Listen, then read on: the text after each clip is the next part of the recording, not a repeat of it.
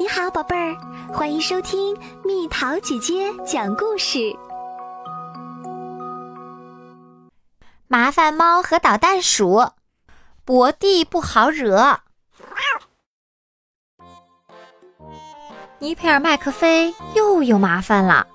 正所谓祸不单行，这次的麻烦穿着一模一样的粉色 T 恤，上面写着“我是一个小天使”。可他俩根本不是天使。尼佩尔把两个妹妹叫做双重麻烦。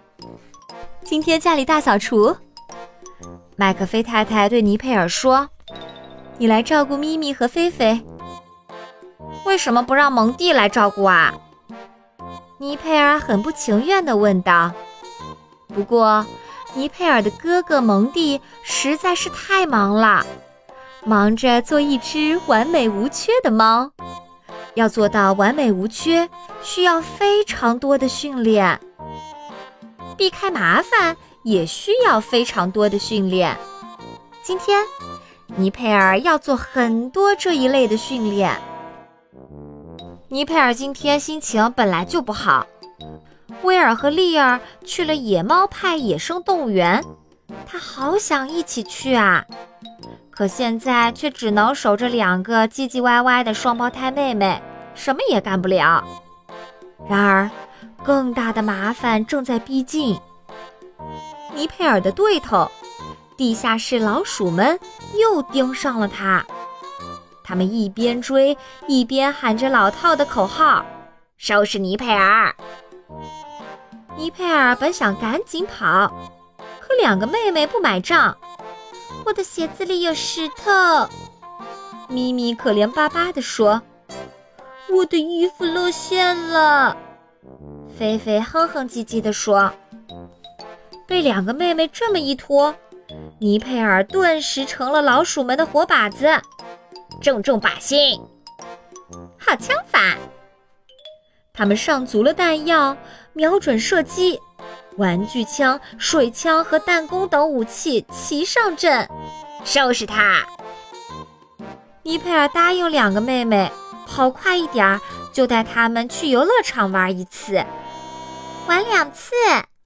咪咪说：“还要吃棉花糖。”菲菲说：“什么都行。”尼佩尔满口答应。奇迹发生了，两个妹妹跑得像闪电一样快。终于甩掉了那些讨厌的老鼠，可讨厌的妹妹们却继续折磨他。你答应让我们玩一次的，菲菲说。是两次，咪咪说。尼佩尔口袋里的钱一下子就花掉了一大半，耳根能清静清静，怎样都行。他心想。可还没清静多久。坏老鼠们又找来了，这回他们冲尼佩尔扔橡子和七叶树果。尼佩尔心里的怒火蹭蹭蹭地往上窜，该报仇雪恨啦！他有了一个完美计划。尼佩尔耐心等到旋转木马的操作员博蒂巴克去喝茶，他告诉咪咪和菲菲：“待在这儿别动。”然后，尼佩尔跳上旋转木马，冲着老鼠们大喊：“来抓我呀！”无需他多喊，老鼠们一面叫着“收拾尼佩尔”，一面跳上旋转木马。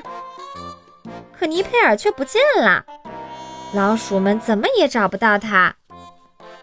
没等他们反应过来，尼佩尔就启动了旋转木马，调到了超超快档。嘿嘿，老鼠们好像进了洗衣机，天旋地转，头晕眼花。他们拼命抓紧坐骑，害怕的不敢往下跳。博迪巴克回来一看，顿时火冒三丈，把账全算在老鼠头上。他停下旋转木马，老鼠们摔了下来，他们都头晕眼花。逃都没法逃。巡警破欧多先生赶来逮捕他们。尼佩尔忍不住笑了。他又一次让老鼠们领教道：“不要招惹尼佩尔。”尼佩尔给咪咪和菲菲一人买了一个大棉花糖，虽然口袋里的钱全花光了，却一点儿也不介意。能让讨厌的地下室老鼠栽一个大跟头，今天花的每一分钱都很值。